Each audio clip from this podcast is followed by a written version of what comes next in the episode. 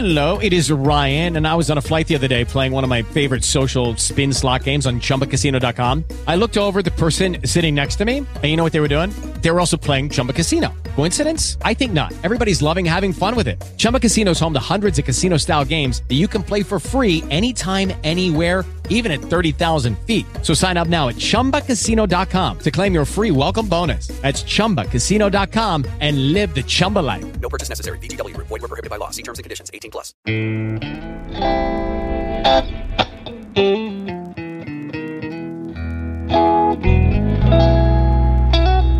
From NBI Studios, this is Truth and Justice, a crowdsourced investigation in real time. I'm Bob Ruff.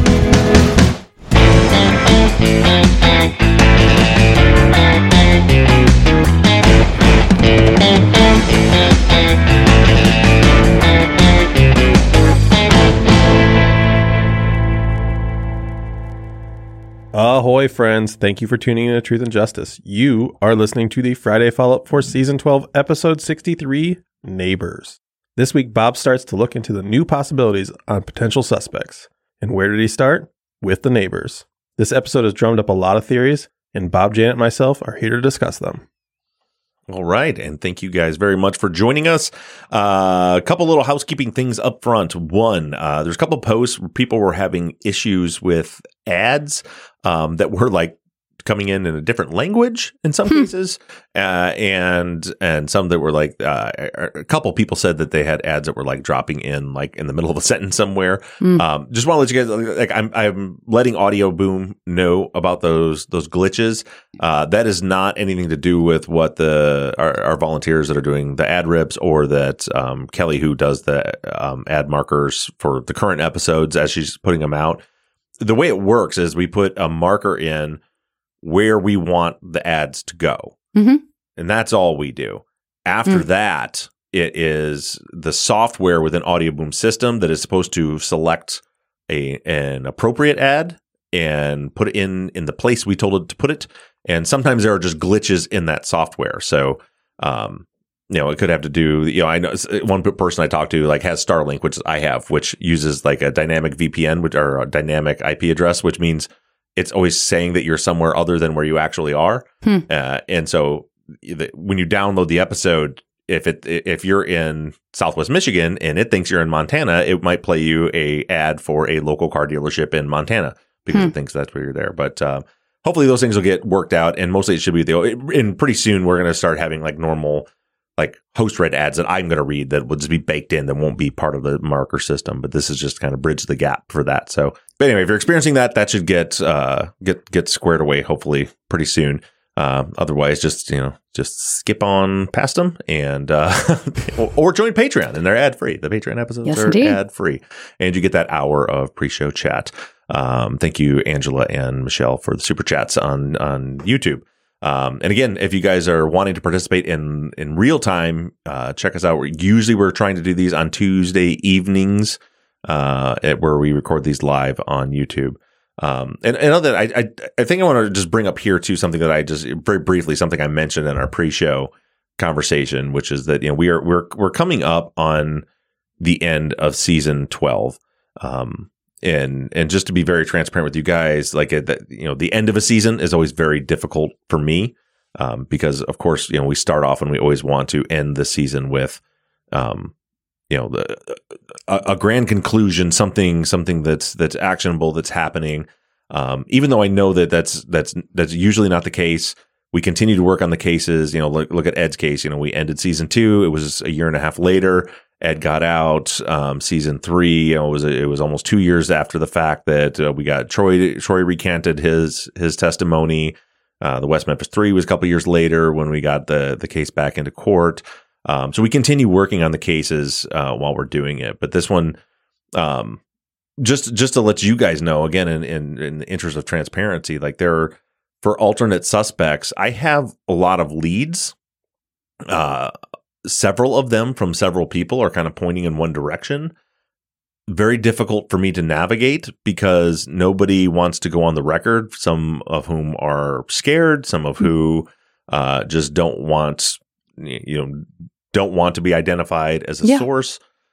and so then that leaves me with if I try to talk about this as an alternate suspect, it, it leaves me with unverified sources or un, un, Mhm. un um, unsourced material uh, uh, without being on the record, just kind of dragging people's names through the mud. And I'm not willing to do that. Um, as I mentioned in the in the in our pre-show, that uh, you know, there, I can do it in a way on a legal standpoint where it's it's not it's not illegal, it's not defamation of character or anything like that, but it's still on a moral standpoint. I don't like doing it, and I'm just not going to do that. Um, but also, you should know that I'm you know I've I've been reaching out to tons of contact. This was the point in the season where you know I have the information I need. I know the right questions to ask. I know the right people to ask them of, and I'm just been desperately reaching out to these people Yeah. and just not getting responses. You know, one one of the one of the people that I've wanted to talk to this whole season and now really really badly want to talk to is um is Tiffany um for for some background to ask and ask Yeah. some questions and and and also just to give her a voice if, if she wants to um and just have not you know I I don't know if she's getting the messages I don't know anything but I have not been I've tried every phone number every email Facebook everything I can come up with to try to get a hold of her Yeah. um, so just so you guys know, that stuff is going on. Um, trying to uh, get these get somebody on the record to talk about some of these uh, these issues that are that are going on in the case. Um, but without that, you know, we're we are very close to wrapping up the season. Um, I've got another uh, alternate suspect, you know, stuff that is documented that I'm going to discuss this week. Uh, and then we're hoping to hear from um, at least Robert and some of Robert's family. Uh, and then we'll probably be wrapping here in the next few weeks unless something breaks. Mhm. Uh, but just just know that uh, when that happens, that we're not done. That's just Right. you know I we we hit this point where th- there are things that are happening, but there aren't things that are happening that I can talk about for forty minutes every week. And so we're gonna, we we move on on the podcast to uh, our next endeavor, and then we keep working on it behind the scenes until something breaks open. So that stuff that's that's coming up very soon. I am very excited about season thirteen. As I mentioned, it's going to be something very different than we've ever done before, uh, and it is going to be heavily leaning on all of you, uh, where I think we can make direct impact in people's lives. Um, you know, in much shorter form. I'll say Mhm. that, and then we'll go, and I'll, I'll leave it at that, and we'll get into, into that once we start season thirteen. And with that being said, let's get back into episode sixty-three. What'd you guys think about this uh this Jackie Grosjean situation or this Jackie Grosjean. Grosjean situation? Yeah. Well, if you want to start with me, I can absolutely. sure. That's not where I was going to start. I was going to start with some of the other things. Oh yeah, but- do that too. Okay. Yeah, start wherever you want. I, Well, I think it was really interesting to just to hear how much activity is going out there, how much police activity is. I Mhm. mean, how many times they're being called. I think that's something that we needed to know a long time ago. yeah, I think that's something the police should have looked into more. It, when you hear that there's all these things happening, this this party, this uh, obviously the woman was picked up. She was not part of this. They know that she was in custody, but just all these things that continue to happen, and that's literally the day of. yeah. So who knows what's happened weeks before, hmm and then, and then uh, the phone calls that he he f- looked up the phone records for two months after the murders. That doesn't. No, looked up. Yeah, looked up for nine one one calls to the scene. Yeah. And th- and that was confusing to me because it said that the report's dated, I think, December first or something like Mhm. that. Um, it's definitely in December, but it says from this date, from September eighteenth through this date, and I was like, why? Hmm. Yeah. I, I don't understand why he was looking at just nine one one calls to a burned down house after it was burned down instead of like beforehand. Yeah. So And- that and was so he wasn't referencing the neighborhood at all. It was just specifically the house. Yeah, What you- and for that part of it, he listed in the report that he had pulled all calls to the neighborhood for the week leading up to the murder, and then any 911 calls to the actual crime scene. From it says from this date, from September 17th or whatever That through this date. sense. Yeah. And that literally just doesn't Yeah, actually make any sense. Mm-mm. whatsoever. Maybe he misspoke. And, and the reason the police never talked to any of these people is just baffling to me. Like I can't, I don't, I don't get it. Like why would you not, especially like the Ellises, Yeah. who have you know a known, I don't, I don't want to say problem, but a known problem. Yeah. Like why would you not go talk to them? Oh, oh, and what's frustrating to me is is the aforementioned, you know, uh, sources that have kind of come come forward without going on the record. Like everything I've heard about this case from people that think they know what happened. Uh, one, there's a common theme. Two, it all revolves around people in that neighborhood. Mm. All of them. There's there's not a common theme to all of them. There's Mhm. a couple a couple but but all of them are regarding people in that in the neighborhood. And the the idea for for a multitude of reason, the idea that they didn't go door to door and like Zaq has pulled up right now. If you haven't seen it on our website, there's an aerial image that I put together to give you some perspective on the crime scene. You can see like even the, there, there's not it's not like there's a whole lot of houses there. It's not like like let's say the West Memphis Three case where they had to canvass hundreds of houses. Mhm. You know, like to go knock on doors and start talking to people. It, it's just mind numbing to me that Mhm. they didn't do that. No, it absolutely. It, it, and I mean, is did they give a reason why they didn't No, at all? no. It's disgusting. They, well, at trial, it just kind of you know there was the whole the prosecutor trying to defend that. Basically, just kind of he like he made it seem like it was an insane request, right? The way he presented it is like, oh, they're just like you know, why didn't you do this? Why didn't you check for surveillance cameras? Like, wait, you just they you know these you, you well you can't you, he used some analogy at some point. I can't remember what it was, but it was something Mhm. like, why don't you see if Martians? You know, it was like something crazy like that. Right. I don't remember what it was, but it was like this big, like as though knocking on someone's door who lives 300 yards away from the crime scene is synonymous at- to whatever crazy random thing that they they suggested. That's how they. That's how it was explained. Right. Um, just really quickly, I see some uh, stuff in the live YouTube that um, in the episode, it's I I don't remember, but I guess maybe this conversation about when the dispatch records were pulled, like not the old dispatch records, but the dispatch records that are in question for that day.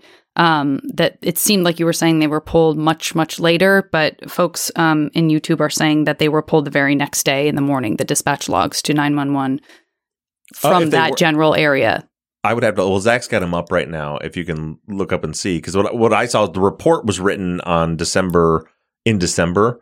Um, we scroll down to the bottom of that. So the page. records could have been pulled right away, but the report he never like when I- we talked yeah, about I didn't see anywhere on there where it said where they were pulled, and and if I report Kristen date, says that date was is right at the top. Date. re- Oh, I see what you're talking about. Okay, yeah. So I stand no above that, up in the header. Uh, it says report date Monday, September 18th. Below, Mm. right there. Okay, Okay, yeah. yep. So that so that, that's my that's my mistake. So the report was written in December. Um, and then of course you have all the dates and times down there. But yeah, underneath the where it says data warehouse reports on the top, underneath that it says report date Monday the 18th. So that that's that's a correction. My mistake. Okay. They were pulled. Then he just didn't write the report until Mhm. December. The, the date on the report is December. yeah, which that Got makes it. me feel better. Yeah, thanks, y'all. Thanks for were that heads Yeah. up. That's really important. Okay, so yeah, I mean, I did. I guess I didn't weigh in uh, because I just wanted to address that as soon as I saw it because obviously there's always a lot going on and it's hard to scroll backwards when you're also managing the conversation and the pre-written questions from Facebook. Yeah. So I wanted to get into that, but um, yeah, some there were definitely some clarification questions that kind of actually paves the way towards some other clarification questions that have come up on the Facebook post. Um, Zaq, you mentioned in the in the uh, in the intro that there were theories. Um, I don't have as many like theory theories as as questions, although there are a couple in here. So I'm I don't know if there was more posted that didn't make it onto the follow up, but was more just people having theories that they posted on the main Truth and Justice Facebook page. So if I missed something in there and you guys want to bring that into the conversation, please feel free. Well, let's go through the questions you have, and then we'll see what's left. Because there's there's there's a whole lot of discussion that's been going on in different threads and different places about what Jackie heard, you know, and what Yeah. that could mean. Yeah. Um, but we'll see what we get through with. the- yeah, there the are definitely. Yeah, in fact, I was going to start with Jackie. So, um, yeah, why don't we go ahead and do that? Um, just as a kind of bird's eye view, uh, Kristen says, "Can you go over Jackie's timeline again?" I thought she said when she heard her donkeys, she looked out and saw the house on fire and went to check the Friedleys, and fire trucks were already there. I'm confused about when she heard what she thought was a fire truck to when she went to the burning house. So she said, if memory serves, that she said she went to bed at nine thirty, and it was shortly after. She said she wasn't asleep yet; she was kind of starting to drift to sleep, and that's when she said she the dog started barking, and she heard what she thought was a car in her driveway. Mm. And what's important about that, and it's important you go to the website and look at the aerial photo, um, is you know her dri- her house sits 200 feet back off the road. It's way back there. So like for her to hear a car in her driveway would mean somebody's like pulled significantly far off the road up by her house. hmm So somewhere we don't know what time that was. Was it was it 940? Was it 950? We don't know. It was sometime after 930 is all we know. So the dog Okay. barks, she hears what she believes is a car in her driveway and immediately jumped out of bed, ran to the front of the house and looked out the out the window and there was nothing there. No car, no headlights, no taillights.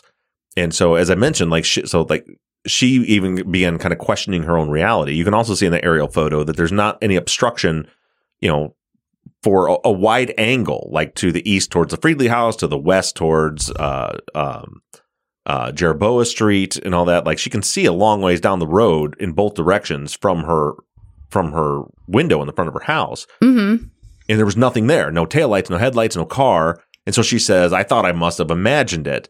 She lays back down in bed, and then she doesn't really give a time uh, that I recall hearing uh, as far as when the next thing happened, but said she had laid back down in bed, and then it happened again. Not so much that she heard a car, but she heard the dogs barking, and then the the donkey started baying, and the horses started stampeding. Which those are in the front of her house. I believe that the corral where the horses and donkeys were are between her house and the road. Um, and the donkeys and horses are going crazy, and that's when she said she went out and she saw the fire. And then it's and then again we don't know how much time passes. She goes down to the scene and the fire trucks are already there. So then she thought well that first time she heard a car in the driveway must have been the fire trucks. Hmm. um, but again for a couple of reasons we know that it wasn't. For starters they came from the other direction. Uh, they didn't pass the house and, and miss it. And also again she imme- says she immediately jumped up and looked out the window and there was nothing there in the front of the house Nothing there, and she had a view and couldn't and would have seen the fire at that time and didn't. Yeah, well, no. Looking out her window towards the front, I don't think she would have seen the fire. So, so, so her house, is, you know, Alpine Drive runs east to west. Mhm. Her house is north of that. So Right. she went and looked in the south-facing windows, which is where her driveway is, and also Okay. where Alpine the south Road facing is. window. Got it. I thought you said to Yeah. the east, so I got Yeah, confused. no, it was the second time she went out and she looked. So the Friedley house is to the west. I was going to say that time. wouldn't make sense either. If she went out to the east, she still wouldn't Yeah, see yeah. anything. Yeah, the second time she went out, and that's when she saw the fire. Because by that point, dep- well, we don't know what what time it is, but if the fire trucks are already on scene, then we're talking after 10, 12 p.m. Uh, by that point, it wasn't just the fire coming out of the peak; the whole house was engulfed in flames by then. Because Right. you know, the fire department said the house was fully engulfed when they arrived. Hmm. So by then, the whole house was a giant fire, uh, and she saw she saw the fire then, mm-hmm. but she didn't notice a fire or anything the first time. Right. With the Lucky Land slots, you can get lucky just about anywhere. This is your captain speaking. Uh, we've got clear runway and the weather's fine, but we're just going to circle up here a while and uh, get lucky. No, no, nothing like that. It's just these cash prizes add up quick. So I suggest you sit back, keep your tray table upright, and start getting lucky. Play for free at LuckyLandSlots.com. Are you feeling lucky? No purchase necessary. Void where prohibited by law. 18 plus terms and conditions apply. See website for details. Hey guys, it is Ryan. I'm not sure if you know this about me, but I'm a bit of a fun fanatic when I can. I like to work, but I like fun too. It's a thing. And now the truth is out there. I can tell you about my favorite place to have fun Chumba Casino. They have hundreds of social casino style games to choose from, with new games released each week. You can play for free anytime, anywhere. And each day brings a new chance to collect daily bonuses. So join me in the fun. Sign up now at chumbacasino.com. No purchase necessary. VGW Group. Void were prohibited by law. See terms and conditions. 18 plus. Uh, Ellen wonders is Jackie still around and able to be contacted today? To not that necessarily she's going to have a better memory. So, but you know, it's always nice if you can have those. She is one of those people that I've been I've been desperately trying to get a hold of. Um, you know, I think I found her on Facebook. I have friend requested her there, sent messages there. Uh, found uh, what I thought were good email addresses for her, and those both got returned undeliverable.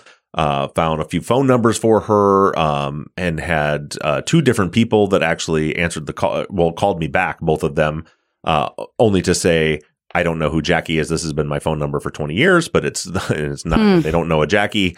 Um, so I've been I, I haven't been able to get a hold a hold of her either because I have questions for you. Like for example, you know, I'd like to know, you know, the beha- I don't know the behavior of her horses and donkeys or Right. or dog. Like I would like, does your dog bark when people? You know, I have a you know one of my German shepherds will bark if a tumbleweed rolls by. Like Mhm. like will bark at anything. Or you know, do her dog? Does her dog bark? Did it bark if someone just drove down the road? Would that only bark if somebody was in their driveway or somebody close by? Um, Could have been a those are- good question to ask in the moment. By Yes. Yeah, Yes. exactly. Um, so, and so she's one of those people that I'm trying to get a hold of. And if I do, even if, so I understand this too, even if we end the season and move on to the next one, if I'm like able to get a hold of Jackie at some point and do an interview with her, hmm then I will come back and report that. Um, Right. You know, you know, or or air if you if we do like a recorded interview, we'll air it and stuff because that, like I, I very badly want to talk to Jackie Yeah. for a lot of reasons. Um, uh, this may be answered by the uh, the diagram that you posted, but just in case, um, Fiona says, "Could the vehicle that Jackie heard be Barbara Wright arriving home?" I don't think so. Um, and again, these are questions I'd want to ask. So, uh, if you look on that diagram, you can see Barbara Wright's route, which she uh, took Jeroboa up to Alpine and then turned left on Santa um, or Saint Bernard down to her house. That is well before you get to Jackie's house. So it would be, and again, the fact that she says she heard what she thought was a car in her driveway, presumably she knows what the sound of a car driving down the road is. What she heard was close. Right.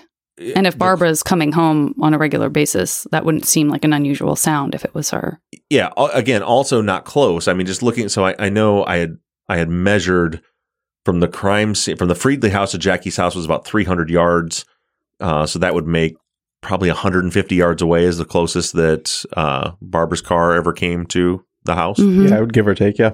yeah um, and i'm just estimating by looking at the at the photo and the scale that i have um, but no i don't i don't i don't think so i think that, and, and again that's why i want to talk to her that's a to me that's very distinct also by the way she would look i mean i guess the timing wise maybe barbara would have already been like in her driveway by then but like she can look right down the barrel of st bernard street from her front window Hmm. like she would see the car there you know and, and i guess there could be a timing issue there but yeah it, it's i don't think you mistake a car that far away driving down the road as thinking someone's in your driveway Yeah, okay. So uh, th- that brings me to Aaliyah and Emma, who both have kind of similar questions about um, what that would mean otherwise, and and and does that mean that it would have had to have been a car with their lights off, even though we've sort of had the conversation establishing how difficult it would be to be driving with your lights off? Is the idea that it's just at it's based on the conversations just we've just now been having about windows that it would have been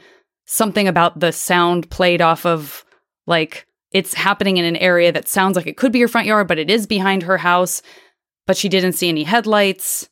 I mean, I think that's like there's a lot swirling around there with, Yeah. you know, why so I'll- wouldn't she, if she heard it, why wouldn't she have seen where it was? And could it have had its lights off? And what would that mean? so this is my hypothesis on this. And, and I, I say this knowing that there are people out there that that will be like well that's laughable and you're just trying to start. But but when when i'm putting all this together this is what makes sense to me. And that's all this is is what makes sense to me when she said she heard a car in her driveway what would make her think it's in her driveway to me what would make it you know because i live out in the country you know, what would make me think a car was in my driveway is that I could hear tires going over gravel or something very close to to my house.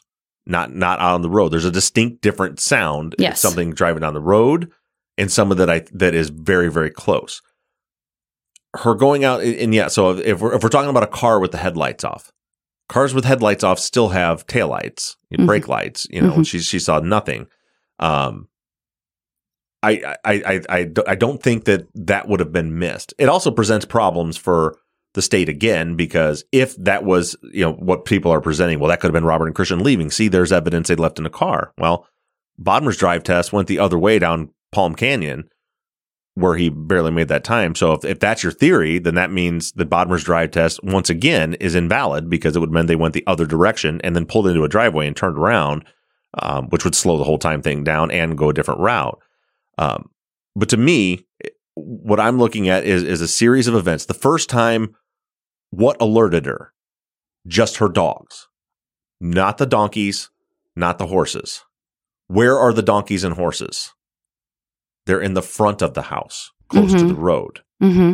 So we have two elements there to me that indicate what she heard was not in the front of the house. One, the fact that she immediately jumped up and looked and there was nothing there. Yeah. Two, the horses and donkeys, which do get wound up over stuff, weren't making noise in that instance. And they were in the front of the house. So then that leads me to the, what I think is the logical conclusion that what she probably heard was something behind her house. And if you look at that crime scene photo, like there's nothing there. People could leave through the desert and go. And I also want to point out in the episode, I cringed when I was listening back to it because at the end I said it could have been in a car or even an SUV. What I meant to say was, or even an ATV. Okay. Uh, yeah. yeah, We were yeah. wondering about that. Is, is what I meant. Yeah.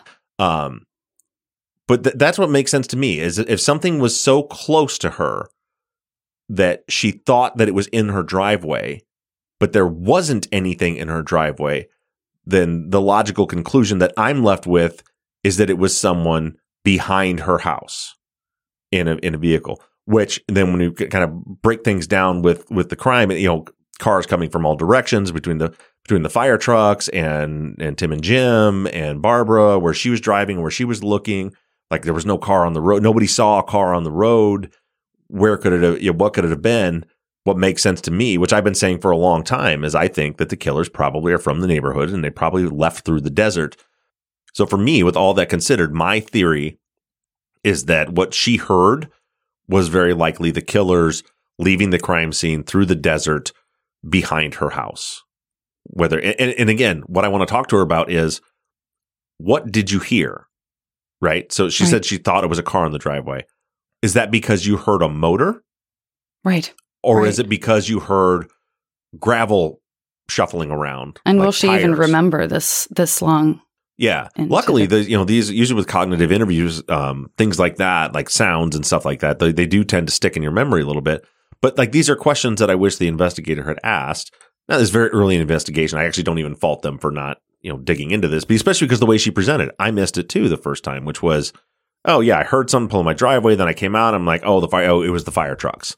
You know, so hmm. very likely, you know, the the investigator thought, oh well, shared fire trucks, no big deal. That is, that's not helpful. But when you start breaking down the details of what she said, again, if what she heard was a motor, you know, a car with a motor, then maybe we're looking for an SUV or something like that. If she just heard like gravel crack, you know, like what you would hear, like if you just heard like a very quiet car driving, but it's like crunching gravel and stuff as it's driving, that could very easily have been a couple of people running through the desert behind it. And we've been back in Mhm. that area. You know, it's it's all sand and rocks and gravel and all kinds of stuff. Could have been people just running back through there, and she just heard that sound and thought it. So I, I don't know. Those are questions that we need to answer. And Yeah. again, that's, so that's why I'm not saying like that's what happened. This is proof that this is that the sound was behind her house. I'm just trying to explain to you my train of thought. It's not that I'm trying to wedge something in to make something fit. To me, the logical conclusion is the sound was in the front, or the sound was close. She thought it was in the front. She saw nothing, heard nothing up there. The donkeys and horses weren't bothered by it. Only the dog was, which was in the back in her bedroom with her. Mm. That to me indicates that probably the sound was not in front of the house; it was in the back. What do, what do you guys think?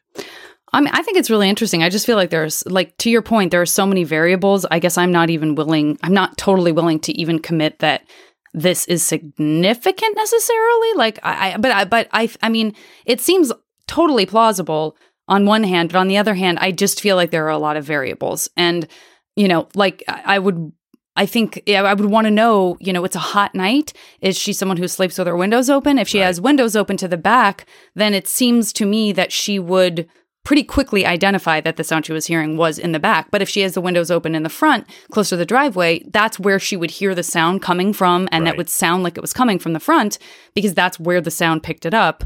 So I certainly know that I will go towards the sound thinking it's in one direction. But in reality, all I'm walking towards is the window that allows that sound to get in, Right. and the sound is coming Very from somewhere point. else altogether. So, but I just, but I just have so many questions, and you're saying the same thing. I just have so many questions about all of this that it it it's hard for me to commit to anything. And I'm not saying you are, Yeah, and there's another element to it too, in the fact that she's half asleep. right? Right. So like consciously, If she is, I mean, did she say that, or was she just Yeah, like, I lay down on I my bed? Okay, said- okay, Yeah, she said I was like half asleep, uh, but not Hmm. fully asleep yet. Hmm. So you know, conscious me is like, I hear the sound coming from this way. I'm going to go check this way. Right. Half asleep me hears a sound and my brain tells me, oh, it must be somebody in the driveway. Maybe I, I didn't even uh, assign a direction to it. You know, Right, But- right. But, you know, it's and I saw somebody in the chat um, also said that it seemed the, the, either way seems kind of insignificant. I it depends on the timing. I, I don't think it's insignificant. I don't think it's anything we're going to be able to like prove anything with. Right. But I don't think it's insignificant. If this sound she heard was at the time the killers were leaving, because we know the killers were there till at least nine forty six. So if she if the sound she heard was at the time the killers were leaving, I, I think it could be. I say hugely significant in the fact that it could have been the killers fleeing. Insignificant, I'll agree in the fact that I don't think there's any way to prove it because of Right. these variables. Now, if I am able to talk to Jackie and maybe she says the same thing, like says, "Yeah, well, I always slept with the front window open, and maybe, and I didn't hear a motor. I just heard something, you know, in the gravel or something like that." You know, if we get some more details, it may n- narrow things down a little bit. Certainly, it's not going to be enough to convince somebody that already thinks that they're guilty, or and it's not going to be enough to prove to a court that they're not. Yeah. Um. So, but it's But I do want to, sh- yeah, and and shout out to a couple of folks in the chat. I my experience with ATVs, would I admit, is limited to being around them but not being on them. I do feel like they have a totally different sound. Like I've never heard like a quiet ATV. In my experience, an ATV is like super obnoxiously loud, or it's not on at all. Um, Well, but uh, I could be totally wrong. I could be I, I think that's what Bob is trying to get at. Is it's not necessarily about it's he wants to know what she heard. Was Right, it an yes. engine noise or was it gravel? Yeah. Because if Yeah. it's an engine noise, it, it, there is definitely is a difference between a car and an ATV. Yeah. But if it's gravel, there's not. right. yeah. But and also that's a big to, difference. to that point, and I had a conversation with somebody on Facebook about this too. Uh, to that point, not all ATVs sound the same, right? So I've I've had a number of them over the years, and some of them are like with two stroke motors in them that sound like a weed eater going down the road. Uh, and there are some that are four stroke motors that are you know designed for like trail riding and racing that are are pretty loud. And then there are some of them that I've had that are for like working that we use for like hunting and stuff that are pretty damn quiet. My Mm, my okay. ATV that's out in the right behind us right now in the garage Mhm. is very quiet. Would sound like a car driving down down the road. Um. So, so yeah, and and so that's a possibility too. It's also dark though. It's hard to. And, and then people have said, well, what if they were just wearing like a headlamp? Would that be would that be seen? Maybe there's a, there's a bit of a difference between a car driving down the road with headlights and a small headlamp way back in the desert away from the crime scene that maybe it wouldn't, you know, the same principle kind of applies, right? It's very dark, so a light is going to stick out. But if all eyes are over here on the crime scene at the fire, Right. and then someone way over here, there's just a little headlight or a flashlight, it, it it's possible. It's it's always a possibility. Well, Hmm. I, I think it's very plausible, but I, I I think you hit on something earlier that let's say this isn't an ATV. Let's say this is a vehicle that is turning around her driveway. That still throws a huge monkey wrench in the timing of the drive. Like it, it doesn't make sense. It doesn't add up. Yeah. If if that is a vehicle leaving the Freedleys and turning around in Jackie's driveway, or stopping in Jackie's driveway and then going back down the hill, you're adding time to something that is already very improbable on its own yeah. now you're making it longer and still trying to fit it to your narrative. Yeah. I just don't see it. Yeah, no, I I don't either. And, and and to that point, I point out somebody was in the chat saying that oh, Bob's been saying there was no evidence of a vehicle on the scene, and now we have this, and he's trying to spin it, which is exactly what I expected someone to say. Sure. Um, but that, first of all, I'm not say, saying that. I, I I I don't know what we're what we're dealing with here. But what Zaq said is also very relevant. Like as I said at the beginning of this conversation, if your theory is that's Robert and Christian leaving, well, you have bigger problems now if that's the case. You know, so there, there's a lot to it. I'm and again, that's the the reason why I broke down the logic and what I'm saying is is I'm not just trying to wedge something in. That logic makes sense to me. Er- and I'm not going to repeat it all again, but again, without without the the donkeys and horses the first time, there's no car. She doesn't see anything. There's no headlights, no taillights. You know that that it doesn't make sense to me that there was actually a car in their driveway, or she would have saw it. And she seems to agree too because it was so odd to her that there wasn't a car that she Yes. thought she must have imagined it. Fair. Yes. That's a that's a very interesting key piece of this that Mhm. it makes it so much more of a puzzle. Again, I'm sorry to harp on this. I I, I understand that we've been hard on law enforcement, but it was very difficult for me to hear that guy say, "Ah, I can't think of anything else to ask you when she had just laid so many breadcrumbs that I would have been, that all of those questions could have been answered then. Tell me more about this car you heard. We, this is a major crime that's just happened. We don't know who did it. You think you heard something. Let's get, let's drill down into that a little bit more. How, where were your windows? What did you hear? What, what makes your animals, uh, freak out? I, it's just, I understand. What time I'm, it's was a, it? um, it's a, it's a, you know, post game quarterback thing. But I just that's that's a hard that's hard because there are a lot of things you could have asked, um, and I understand they didn't come to you in the moment. But that is just it just feels really it could have been really important. So that's one of the things that's frustrating to me. Um, d- could- remind us, did Jackie? So Jackie was just there. She was there. She didn't. She wasn't one of the people that came home at some point. She was just there. Yeah, she was there and went to bed about nine thirty. Okay, um, and so uh, Corinne and uh, and one of our wonderful Teresa's um, eh, just are sort of had a little bit of a conversation uh, on on the the Facebook about um, feeling trouble, like Corinne feeling a little bit troubled that she that Jackie could hear something like two people calling to each other. You know, her neighbors calling to each other in an, in some other circumstance where she could actually hear them, not yelling at each other, but yelling towards each other, like, and Yeah. then not hearing something as dramatic as you know this crime happening or gunshots or something like that and just being kind of troubled by that That's a good thing. We've addressed this before, but it's worth addressing again now um, because again, the, what keeps coming up is you know in the in the the effort to try to make leave open a possibility for there to have been a car here. Well, nobody heard a gunshot, so and obviously we know gunshots happen. But I, I can't stress again enough how like these the way sound travels and the way insulated buildings obstruct sound and what's going on are, are like I would not expect if John and Vicky were shot inside the house and then Jackie is three because we she was home right? Three hundred yards away she's in her so first of all the gunshots will be muffled because they are inside an insulated house which is also soundproofing so they're already muffled and then that sound travels three hundred yards through the pinyon pine trees and everything in the desert that is all deadening the sound on its way there then it hits the outside of her insulated house mm-hmm before it then gets to inside where she's at. That's like if if you were sitting in a quiet room and there was nothing going on, you might have heard something. Maybe didn't maybe wouldn't identify it as gunshots, but you would have heard some kind of pop. Hmm. Also, it doesn't sound like hearing gunshots is an odd thing out there. But again, the, but now add in something as simple as the TV was on. Hmm.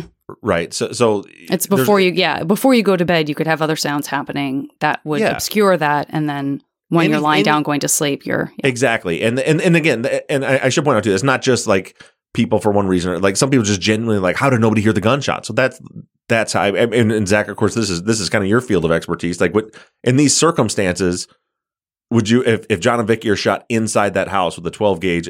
And also, by the way, the 40 caliber at point blank range that also also muffles the sound. Mhm. But the 12 gauge would be loud. It would it would be extremely loud. Yeah, I, I don't think that sound would carry as far as you would believe it would.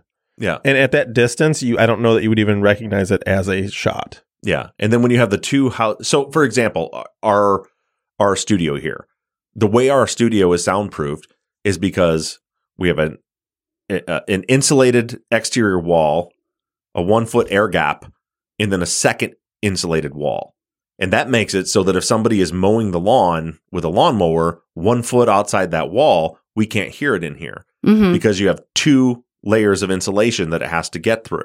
Uh, that's why studios are built this way, uh, and that's exactly it, it's it's on a grander scale. It's built out, it, but there's because there's 300 yards in between them. But again, the sound has to get out of an insulated wall through space and through another insulated wall. Um, so it's it's just point being, it's not surprising at all that that nobody heard the gunshots. right No, it doesn't surprise me at all. Um, uh, Joanne, I agree with you. One of the really upsetting things about listening to this um, episode was just imagining those dogs and how sweet and wonderful Jackie was to say, you know, I'll take them, I'll take both. Um, and hearing that one of the dogs wouldn't leave the house, um, that was heartbreaking. And, you know, as dog owners, those of us who are dog owners, like the dogs have been absent in most of these conversations because we just don't know much about what happened other than that they probably got out of the house and were running around. And um, it's, I mean, of course, it's not more tragic than what happened. Of course, it's not. So please don't twist my words. But it was very heartbreaking to hear that. And Yeah. I thought it was very sweet of Jackie to say, like, you know, she's clearly an animal person and she was ready to take on those pups. And I, I, I thought that was very special and very sad. Yeah, and from what I understand, she did she did end up taking the dogs. Good. That's great. Lucky Land Casino asking people what's the weirdest place you've gotten lucky? Lucky? In line at the deli, I guess? Aha, in my dentist's office. More than once, actually. Do I have to say? Yes, you do. In the car before my kids' PTA meeting. Really? Yes. Excuse me, what's the weirdest place you've gotten lucky? I never win and tell. Well, there you have it. You can get lucky anywhere playing at LuckyLandSlots.com. Play for free right now. Are you feeling lucky? No purchase necessary. Void where prohibited by law. 18 plus. Terms and conditions apply. See website for details. A new year full of surprises. But one thing is always predictable postage costs go up. Stamps.com gives you crazy discounts of up to 89% off USPS and UPS services. So when postage goes up, your business will barely notice the change. Stamps.com is like your own personal post office, wherever you are. You can even take orders on the go with the mobile app. No lines, no traffic, no waiting. Schedule package pickups, automatically find the cheapest and fastest shipping options, and seamlessly connect with every major marketplace and shopping cart. There's even a supply store where you can stock up on mailing supplies, labels, even printers. Stamps.com has been indispensable for over 1 million businesses just like yours. All you need is a computer or phone and printer. Take a chunk out of your mailing and shipping costs this year with Stamps.com. Sign up with promo code PROGRAM for a special offer that includes a four week trial, plus free postage and free digital scale. No long term commitments or contracts. That's Stamps.com code PROGRAM. Um, so uh, some talk about the red truck and whether that timing could work. Um, I saw Nick mentioned it in the chat, in the YouTube chat. Um, I think uh, that's also a question from Kathy a little bit, just sort of wondering, um, would that timing work? And also, if the timing works, um, like where generally where would where would someone be headed like where would you be headed if you were behind jackie's house like where would you even go So first of all, the timing. Um, somebody made a good post. I don't remember who it was. Made a good post about this and was asking a lot of good questions about it. There's two, uh, again, we have all these unknowns. So uh, regarding timing, so like one one ti- one the one time that we that we have to work with, we have a couple times.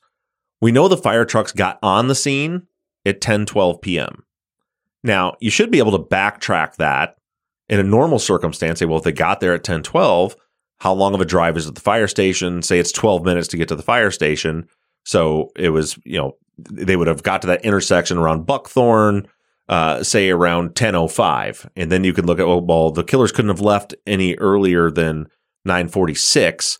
Uh, so could they have been, and that timing works, but then throw in the fire captain, Captain Williams says the first calls came in at 940. There was three calls. They got in the truck and they headed to the scene and, and they were already en route when the dispatch came in. Uh, which was at like 1053, I think was when that was when 911 finally did. I think the call came in at 951. They were dispatched at 953. He said they were already on their way at that point. We don't know exactly when because he didn't get on the radio and say we're en route to the to the fire, which I also find very strange. I don't know what they're because that's happened to us before when I was on the fire department. You know, sometimes like you'd you'd get a call, you know, directly to the station saying, "Hey, something's on fire," which would normally go through dispatch. It would get in the truck, but the first thing we would do is, you know, I'd be in the captain's seat and get on the radio and say, you know, dispatch from engine twenty. We're in right to a, we're in route to a structure fire at da da da address. Can you strike an alarm for blah blah blah or whatever? He didn't do that, but he says they were already en route when the call came in. So we have this variable at the beginning. Then we know he gets there at ten twelve. It's maybe a ten or twelve minute drive to the fire station, but they also got stuck on the way. How stuck? How long were they stuck? How long did it take them to get unstuck? Because from him, so he's saying by 9:45 they're en route, and then it took them 27 minutes to get there. If if his timing is right, so were they stuck for 15 minutes? Where did they get stuck? You know, like these were all questions that weren't that weren't so. It's a long answer to the the the shorter answer, which is we we don't know. Could it work? Could could somebody have left the scene? Which kind of leads us to the second part of that question. If somebody was behind Jackie's house, where could they be going? Uh, well, if you look at that aerial map, you you see like Barbara Wright's house there. Uh, if someone left the crime scene, went behind Jackie's house, and went just another 100, 200 yards further to the east, which would be the bottom of that photo, uh, than than what we see in the photo, you come to where Jeroboa uh, tees into or, or dead ends into Alpine, and then there's a little drive that goes up. There's a little turnaround area, and then there's there's trails that go all back through there.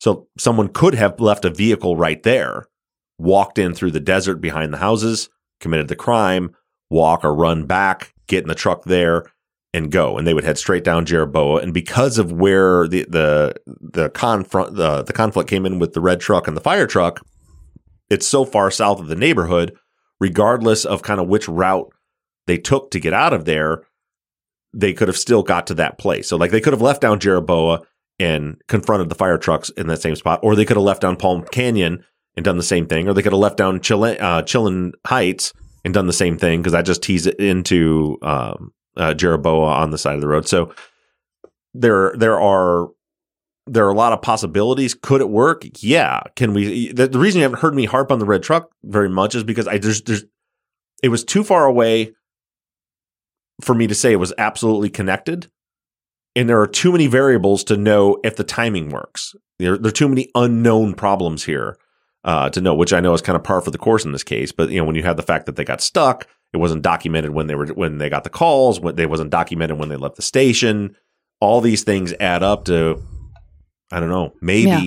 it could have happened. But at the same time, I do acknowledge because a lot of people will get on will will will get mad at me and be like, "How can we say the red truck doesn't matter? It was a car." fl-" I agree.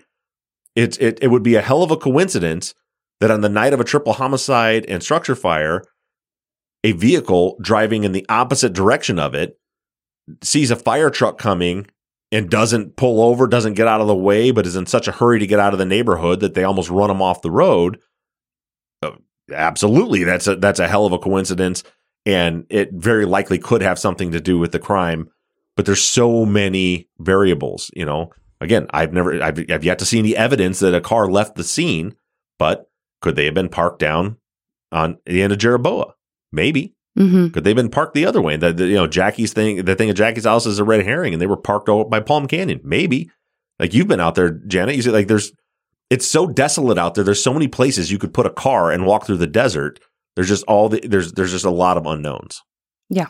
So moving into some of the other people in the area, uh, Lynn says, and this is a bit tongue in cheek, Lynn says, was Harpo really such a celebrity that fans would have invaded the neighborhood if they knew he lived there, which was part of the conversation with Jackie, um, saying, you know, he's he's very well known in the area. And then um, naturally, Kathy and, and Vanessa, and, and I'm sure other folks are wondering uh, if if you've talked to or tried to talk to Harpo. I haven't yet. I, I sent well, I did send an email to like through his Facebook page or his website. There was an email address, and I sent a couple emails um, to him and never heard back. That said, I was just asking somebody because one of our listeners did have contact with him and talked to him, uh, but it was a while back when we were in the middle of doing something else, and um, and now now I'm at a point where I would like to talk to him because apparently they had he agreed that he would talk to me, and I can't remember who it was that that had that contact info. So if you're listening to this and you were the one who was like, "Hey Bob, I talked to Harpo and he's willing to talk to you," message me again, please, uh, Mhm. because I would like to talk to him before we wrap this up. Great. Well, here's hoping. Um, I'm just going to. But we, we're I think we're running a little little bit long in that I still have um, a few more questions to ask. But there were some posts. I want to acknowledge Jessica and um, Kate as always, um, and Eris um, and Aaron, kind of pulling the spotlight back over to Ron for a moment. Um, still lots of questions about the settlement. Obviously, that's something that is highlighted once again in um, these conversations we've been having and in the work that you've been doing. Um, questions about whether the Ellis has had a, some sort of relationship to Ron. Um, there, there's just a lot of questions still around that, and I didn't know if you wanted to um, dig into any of that or if those are just big question marks for now. They're just question marks for now. And I, th- I think it's best we leave it at that unless we get answers to those questions. Okay, understood. Thanks for those questions, guys. Um, Rebecca said, and Rebecca, I think you were in the chat last week, and I didn't get a chance to address this, but because this is a familiar question to me. But um, Rebecca says, "Do you know how quickly the media was on the crime scene or on the scene?" I think they were there that night. I know for sure they were there early the next day. Um, but I, I don't know exactly when they showed up. But I I believe they were there on the scene, like while it was still dark out. I think I've seen photos that have you know like the fire trucks and stuff, and there's like news trucks kind of off in the background already, which is Um, pretty typical. I mean, over the, my years at the fire department, they, they listen to the scanners. Uh, most of the news agencies. So like, I don't think I've ever been to a major fire where by the time I came out after, you know, my first time, you know, my first air air bottle inside the house fighting fire when I came out and they weren't already there. Right, right. Yeah, that's what they do. Um, and I'm Kristen. I'm so glad you answer, uh, asked this question. I don't know how this falls into the conversation we've had about your inability to get certain 911 records. I know you mentioned it a little bit in the episode, but all I could think was what Kristen asked when you were talking about that angle, which was are the number of 911 calls that were made that day a typical number for Pinion Pines? I don't know. I, I, I don't know. I mean, I and, and and by the way, I haven't just like requested 911 records. Like I've I've re- I've I've made and then people on my behalf have made uh, multiple open records requests, and they're just not open to sharing that information, uh, any information. Seems Yeah. like with this case. Yeah. So I feel like know. That's if very if California, also, right? Just in addition to not wanting to release something that might make you look bad. or Yeah, it, it could be, but um, but you know, he said that he pulled records for a week, and then uh, out of that week, all we have is the three on that day, and then the one on Friday. So it seems like it was an odd day, which again is something kind of what to Zaq's point earlier, like the, the idea of them not talking to the Ellis brothers and not thinking like something like if that was an odd day that all of this was going on, like as the murders were happening in the neighborhood uh, on that very day, it's even more reason to look in the neighborhood right? Yeah. If it's like, yeah, we're always out there for, you know, we're always out there 10 times a day. No, it's, it was par for the course. But if it's like, no, normally we're not out there at all. And on that day, we had to go out there three times and then someone ended up murdered, you know, there- uh, and, and an arson, like you, you start, you start knocking on doors. Right. Well, I saw someone in the chat earlier say, I don't know why you keep saying that no one talked to the neighbors. They talked to four neighbors. yeah. They talked to the four neighbors that were there at the scene and then didn't ask any, any, any more questions beyond that. Like one glaring question that is the reason that there's a, such a hot debate. One of the reasons there's a hot debate over this is no one was ever asked, did you see a car leaving or did you see any people leaving? Like that, that question was never asked of those four neighbors, much less anybody else in the neighborhood. Yeah. Sorry to razz you for for those of you who in, in the chat were saying that, but to me that stood out just because quite frankly that's not all the neighbors and there were just so many questions that weren't asked. So that that's a difficult piece for me to move past. I, ju- I just still have a hard time with. I mean, I, I know we we're beating this, but I still have a hard time with that. Why they're literally called for somebody threatening to shoot somebody else, and they do not even ponder questioning them. Yeah. And like I said in the episode, I don't think Sidney Smith had anything to do with this. Right. Mm-hmm. But what they knew is that there was a man in Pinion Pines threatening to shoot and kill three different people two hours before all this happened. Don't you think you'd at least want to talk to that guy? And again, I I Maybe I maybe just- they did. Maybe they did and they just didn't disclose that and put it into discovery. I keep seeing people that I, I, I don't know. yeah that, that that well i don't know i don't i don't know how to respond to that other than, the and i know you're kind of repeating some of the sentiment of other people like well maybe they did talk to the but no, I, I I there's no evidence they did Right. and what a hell of a thing to leave out of your case file that oh yeah we did by the way we cleared all these people and uh, we never met and then at trial when they're hammered about the fact that they didn't interview any of the neighbors or canvass the neighborhood none of them said, you know, uh, you know, Eichelt and LeClaire and but like none of those people said, "Oh, we did." It's just not. Yeah, we did talk to those people. Right. They never said that. They instead said all the reasons why they didn't. Right. Kate wants to know a little bit more. I, I think it's um I don't know if you posted a, a, a the the location, the approximate location of the the meth party or not um, on Facebook. I can't remember, but Kate was curious about uh, how close the address that was checked for the meth party was uh, to the crime scene.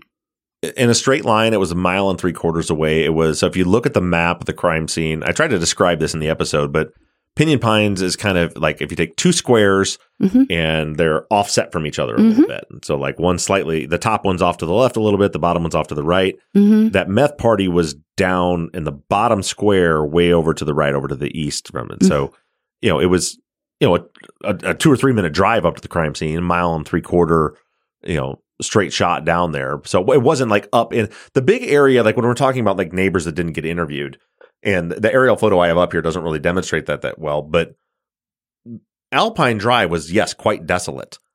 But when you go south, like if you go directly south of the crime scene where like Tim Summerly lived, there are several houses there on those cross streets there that cross between uh, uh, Chillin Heights and Palm Canyon. There's a series of, I think, three roads right there. And there are several houses on all three of those roads that have a view of the crime scene and have a view of the two routes out of the neighborhood. Uh, so th- like those, those are the people that should have been, should have been interviewed and should have been, should have been talked to aside from the further questions that we had from, from everybody else. Um, but this, that meth house that was way down in the south end of the neighbor, southeast end of the neighborhood. Okay. Uh, I just want to acknowledge, uh, Casey, your post um, was a bit of a longer one, and I, I kind of feel like we covered the majority of it through other questions or just through discussions that have come up. But I want to thank you for your time and effort in um, in your post, and uh, it's fully appreciated. Um, Suki, I also want to acknowledge you asking a little bit more about the ATV stuff. I kind of feel like we have covered that as well. But uh, but I'll just end with with the sort of part of Suki's post that still stands out to me, which is, you know, just wondering how much stuff these people would have to carry out with them. Um, how much do we really know about what they would have carried The out with them other than weapons? Yeah. Uh, and how feasible that would be on foot versus like needing a vehicle just to get what you brought in out with you or whatever. I think the only thing that we know that they had was a shotgun and a pistol. Yeah. Right. So, and that could be obviously if you're on foot, that's pretty easy to handle, uh, even on an ATV or a bike or anything like that. Um, would would be easy to you know the, the the pistol of course can just tuck in your waistband and you hold hold a shotgun. Um, one thing that has always came up for me is the shoe, Becky's shoe that's missing, which I always maintain like the only logical place for that shoe to have been is in the house Mm-hmm. you know that she lost it in the house. It certainly wasn't. You know, if she was killed out in the desert, were in a struggle the way the state says she, they think that she would be out there. If it wasn't, then that then then we what the offenders then picked up the shoe with her, carried it back in the wheelbarrow with her, but then took it out of the wheelbarrow and then carried it off home with the you know left with it. Right. Right. Yeah, it's a, it's a weird thing to me. The only, it seems logical that the shoe came off inside the the house somewhere, but that would be the only other thing we know they carried, right? The two guns, and if you believe they took the shoe with them, Yeah. Um, uh, Lori, I've seen your posts um, uh, asking many times about the. Uh, there was someone who posted uh, rather than the person who we hoped had, would come on, or a person we hoped would come on for a, conversation. Um, I know that there was a post on the Facebook page, sort of recapping reasons why um, someone might believe that the the that these two were guilty, that Robert and Christian are guilty. I have not read it. Um, I did not know that had been posted. Um, so I don't have anything to contribute to that. Is there any comment that you would like to make about it? no, I went. I I looked through it a little bit. It's basically the state's argument. Okay. So for anyone who feels like it's very significant and it's bringing up new information or anything that is falls outside of what you have already covered and um, dismissed through facts or or uh, what have you, um, you didn't nothing I, like I that would, came. I up for would you. tell everybody that's on the Facebook group to please go read it.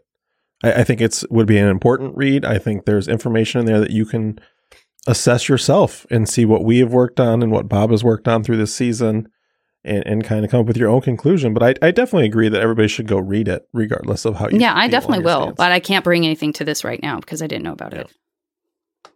Okay, that's um that's pretty much what I've got for this week. Would you know where we're going next week? Yeah, uh, I know we're part of where we're going next week. It's another um, it's another lead that came up. Uh, it's actually a few years after you know, the after the case was cold. Um, there there was a, a lead that came in and a couple interviews about it, and um, a couple other people that I want that I want to touch on. Basically, it's going to be from what we have now, any alternate suspect information that we have. If nothing else breaks, I'm still going to continue to be working on trying to get a hold of Jackie and Tiffany uh, and Harpo, if whoever heard that uh, remembers to Mm-hmm. or hears this and reminds Mhm. me of of who they were, so that I can get hold of them. Um, Right. And so, with that, I think that we are good for this week's Friday follow up. Sounds good. All right. Sorry, they said we're getting used to doing these in the evenings, and for us, it's like nine thirty, and we're like Yeah.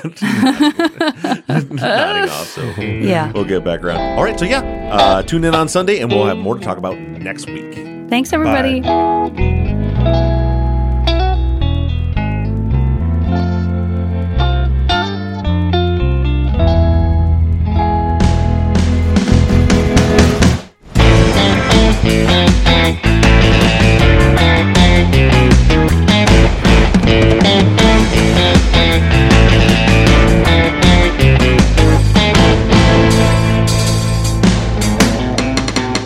Truth and Justice is an NBI Studios production and is distributed by Wondery.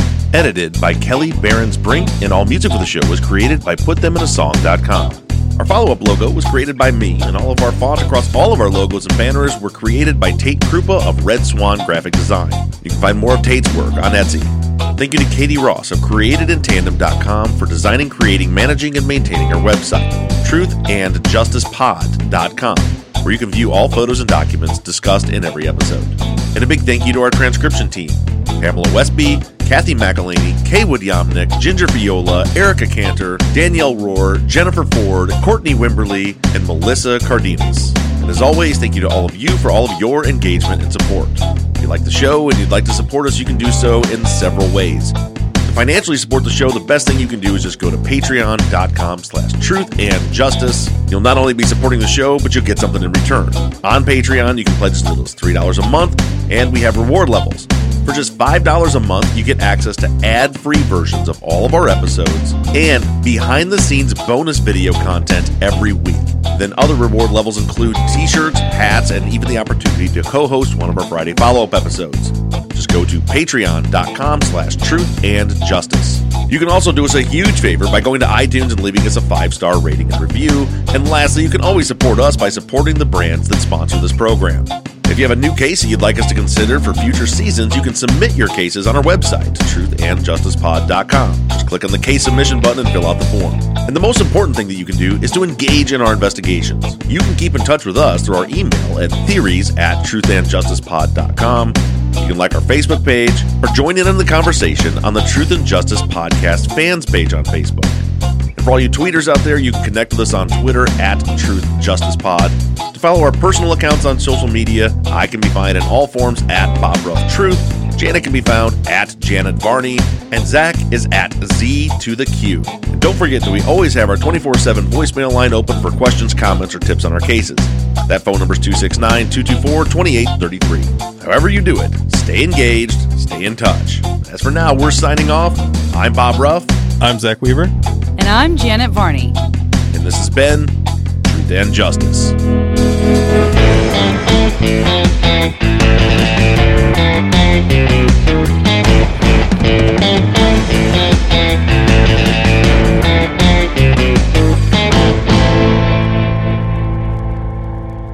Yeah, sorry. I'm so sorry, Bob. So sorry. Yeah. Um, She fucked that all up. I really did. I'm so sorry. I'm so sorry. I started talking before like the delay caused me to realize that you were talking. I was like, I Uh, freaked out because I saw the super chat and I was like, and of course we'll address super chats as soon as we sign off. And then Get I was like, here. oh shit, Yeah. he's signing off even as I'm saying these words. He's trying to fucking sign off. So I apologize. okay, so Kelly we'll reset here. sorry, Kelly. Love you, Kelly. All right, and uh, make, tune in on Sunday, and we'll got more to talk about next week. And uh, yeah, no, no, I fucked that up. So sorry. This is all on me. All right, so yeah, uh, tune in on Sunday, and we'll have more to talk about next week. Here Sounds good. on Truth and Justice. No, you guys say bye. Thanks, everybody. Okay, hit stop the record. Jesus Christ. Sorry. Every year, one thing is always predictable postage costs go up. Stamps.com gives you crazy discounts for up to 89% off USPS and UPS services, so your business will barely notice the change. Stamps.com has been indispensable for over 1 million businesses just like yours. It's like your own personal post office no lines, no traffic, no waiting. Sign up with promo code PROGRAM for a four week trial, plus free postage and a free digital scale. No long term commitments or contracts. That's Stamps.com code PROGRAM.